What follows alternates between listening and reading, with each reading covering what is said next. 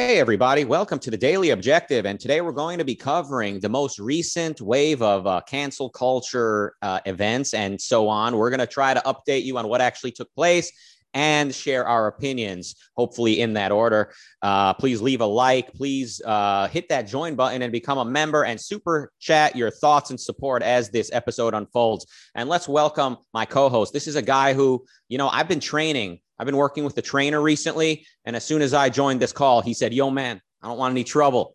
I got a family, man. Just, just be cool. It's Mark Pellegrino. Welcome to the show. Hey, what's up, Rucka? Not much. So, um, let me, so, so this, so somebody at the, who works at the Washington Post retweeted a joke that says, all women are bi. You just need to find out if it's bisexual or bipolar. I think that was the joke. Oh, okay.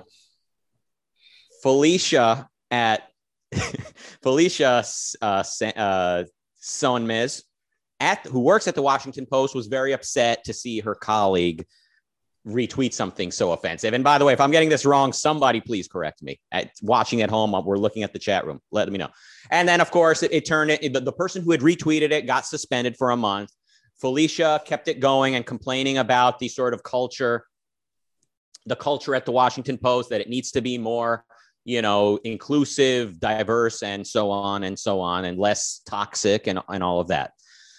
Sooner or later, uh, Felicia herself was fired from Washington Post for, I think, being too aggressive, like being, first of all, probably too public about the kind of what needs fixing at the Washington Post, but like, mo- but like mostly for um, criticizing her colleagues uh, over Twitter in such an aggressive way, which is not in the spirit of how the Washington Post wants to have, you know, solve problems and have dealings among their employees. That's what I picked up from reading some articles today. And if people are upset because I got something wrong, at least I tried. All right. And all I can really do is try. So is that basically what you've picked up about the backstory here, Mark?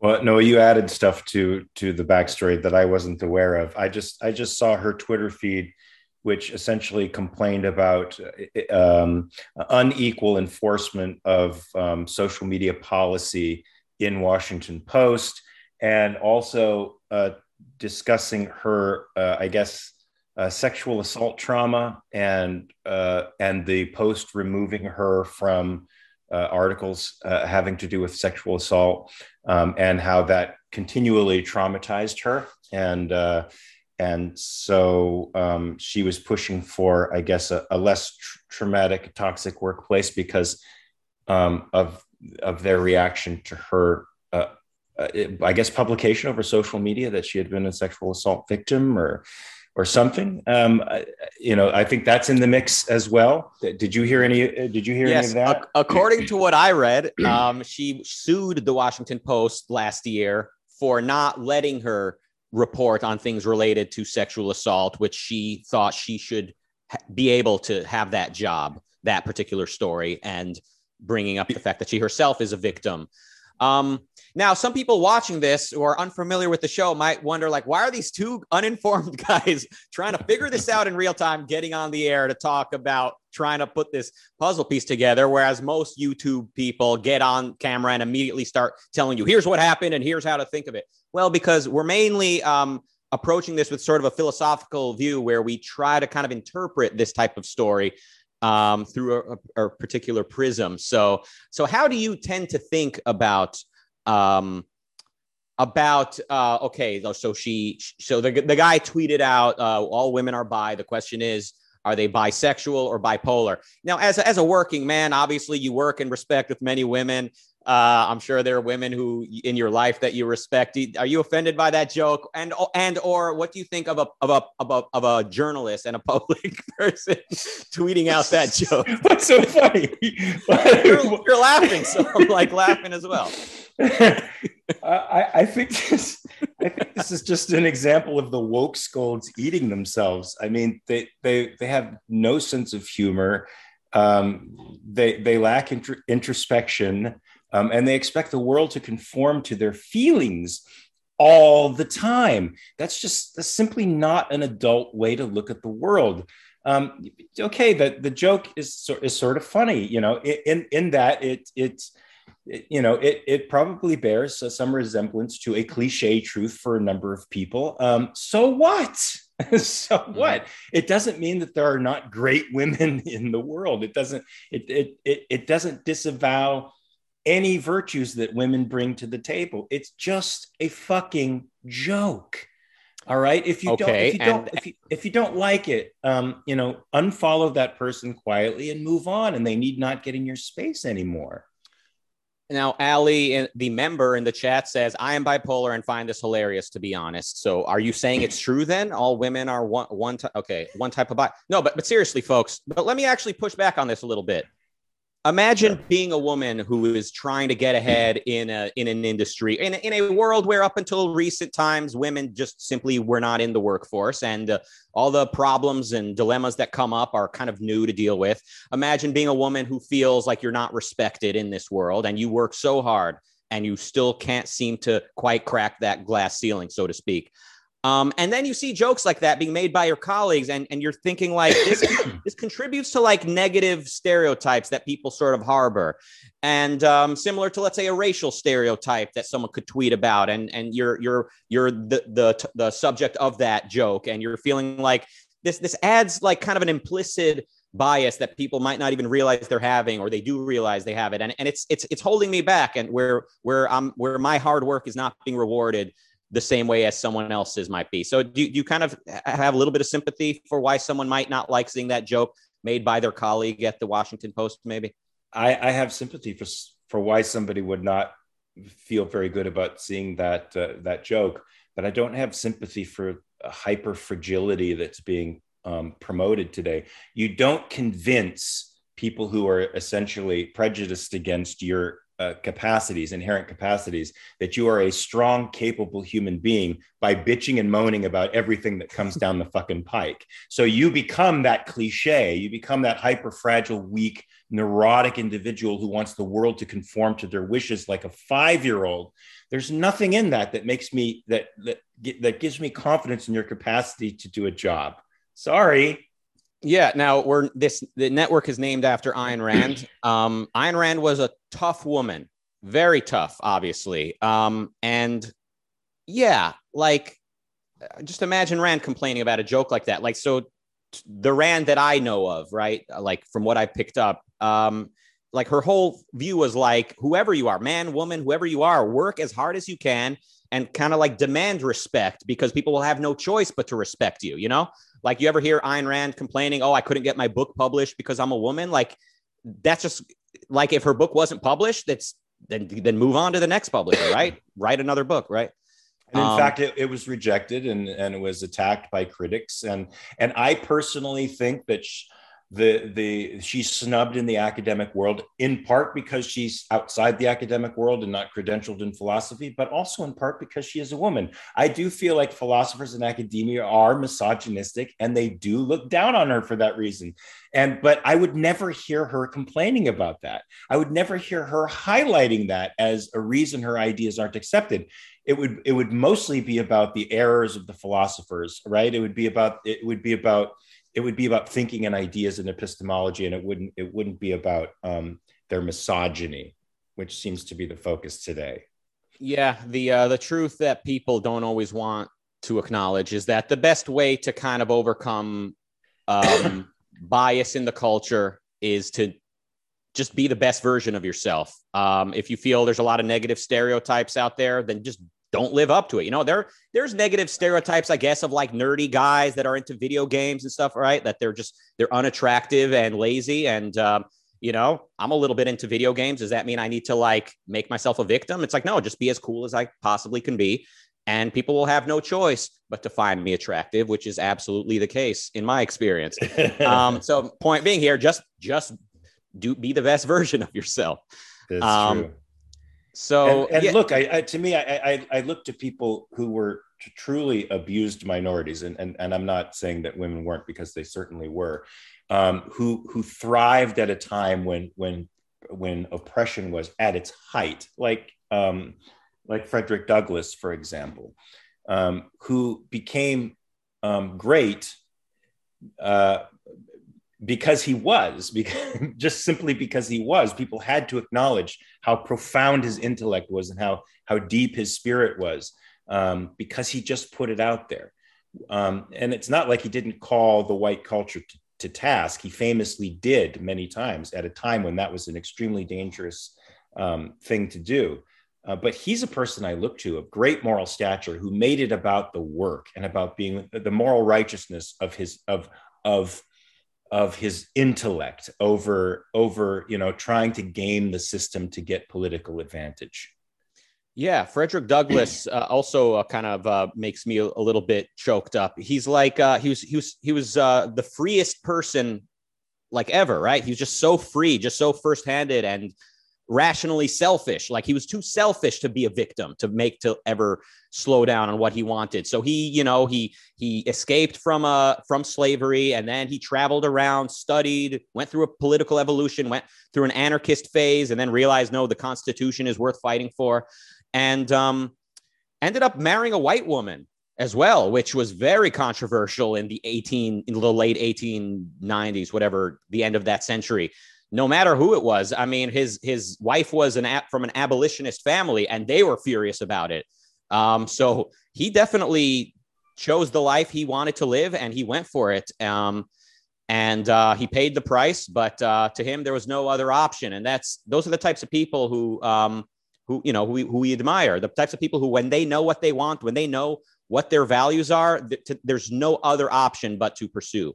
Seriously, um, one of the greatest Americans of all time, top five Americans of all time, um, because he was um, a, sel- a selfish, um, uh, rational man who pursued what he wanted despite what the world was saying, and in, and the world has come around to his point of view.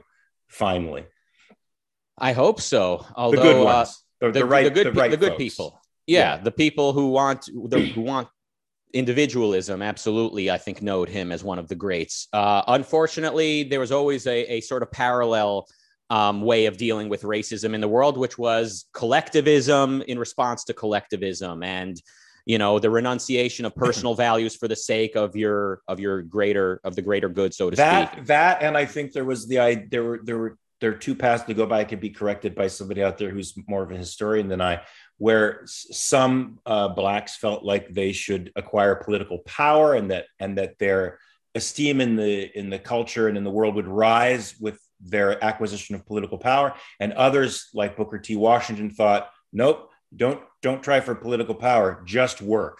Just work hard. Become the best at, at what you can do and you'll rise that way. It'll be an undeniable undeniable rise. And i think uh, uh, many in the community have chosen the political power route over the uh, the other route.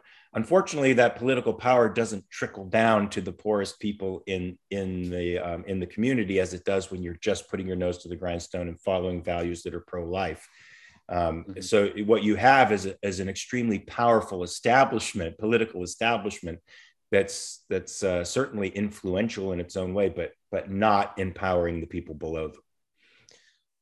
Yeah, and I mean, and before we kind of return to the story of the day, I mean, there was a lot. There was. It's worth just mentioning. There was a political battle to be had. There was actual racism yes. at the government level, yes. not only in the South, but also anywhere where there was a lobby system, which was the North, and, and growing over time. I mean, it, when it's a system of pull, I mean, who do you think is going to have the most pull in those days? So, um, sadly, cat, with the death of cat, the the decay, the disintegration of capitalism came increased uh, moving away from individualism. I, I, just want to say that Thomas Sowell is one of those people who points out that um, politically weak groups in in various countries become economically strong. They're not focusing on political power; they're focusing on values, and this is the case for many ethnic groups across many different societies.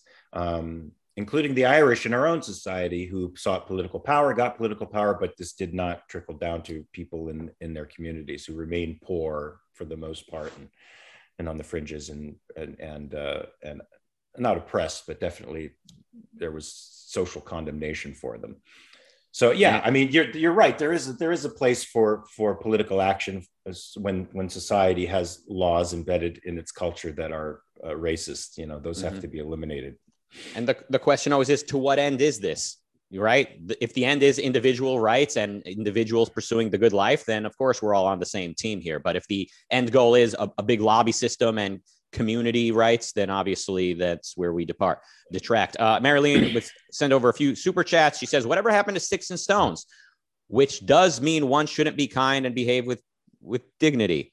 Douglas is such a hero. My, yeah, I'm not sure I read that or it was spelled right, but yes, I agree. Sticks and stones uh, and behave with dignity. Marilyn then says, "Be so good they can't ignore you."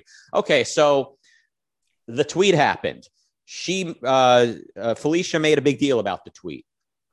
Uh, her Washington Post kind of reprimanded her and said, "Can you kind of relax? Can we settle this internally? This doesn't need to be a big Twitter battle." Other Washington Post employees and colleagues were tweeting back at her, asking her to please calm down. So this became like a big um, public thing, which kind of raises another aspect of the modern world we live in, which is like private matters are now often public. So let's say you and I are having a fight. It's not just that we're texting each other angry things. Now I'm going on Twitter and I'm saying, yeah, look what Mark is saying and doing. You're tweeting back. And then all of our followers, if I still had my Twitter account, are getting into this and making a big deal out of this. Um, so yeah, that's that's that's kind of an aspect of all this, a modern problem, a modern situation that we're not really used to dealing with. That's true. I mean, for me, I, I sometimes forget that I'm I'm not having a private conversation with people on Twitter, and I forget that there's a vast audience actually listening to us and watching us. Um, but with her, you know, she she seems to be bent in the activist direction, so I'm sure she went public for a reason. She wanted to pressure the Washington Post, and I hate to say that I sort of agree with what the Washington Post was is doing because they're they're a very biased uh, uh, journal. You know, I don't think I don't think they've been fair, or honest, uh, or objective in their reporting for for quite some time. But here, it seems like they were attempting to, um, y- y- you know, uh, ha- have a little sense of objectivity, and and she she wouldn't wouldn't go for it and then they fired her which obviously is going to excite many people on all sides of this. The sort of pro Felicia people are saying, "Oh, see, this proves her point that a woman asking for, you know, fair treatment can't get by in this world in this ra- uh, sexist environment." And on the flip side, people are saying, "Look, she acted unprofessionally by making this so public and raising such a big fuss over something that could have been settled internally, privately." So um, the the the the, everyone's fired up about this. Everyone, everyone now seems to to call their own personal preferences fairness now. You know, bowing a knee to someone's personal preference is now fair. I mean, this uh, the, the it, on her Twitter feed there was a reference to an article about um, about the condition of black employees at Washington Post, which I thought smacked of the same kind of activism and the same kind of um, disavowal of positiveness, focuses focus on negatives, and the claims of uh, of of racism for lack of advancement or or their preferences not being met or their desires and feelings not being catered to.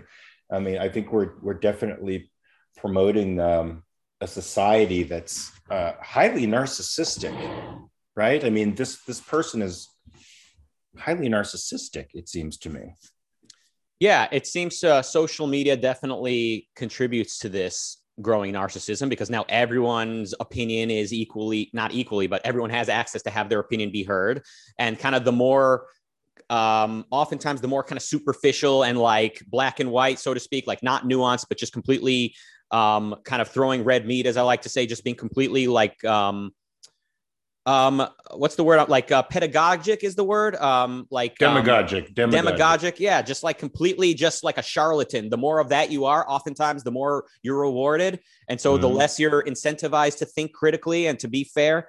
So social media plays a big role in that. But uh, of course i like to say you know that's maybe a symptom of the problem right? Because if philosophically this was a healthy culture i imagine we would use social media for better to put it to better use and we would not be rewarded for bad behavior so mm. um, do you it's an honest question do you think you and i suffer from this narcissism too do you think we've been a little bit spoiled by uh, social media giving us such a loud voice no All right. Neither in, do I. In, in, in, part because I, I feel we're still in the fringes of the culture and it's not, it, it, certainly magnifies our voice, but in some respects it, it, uh, it doesn't.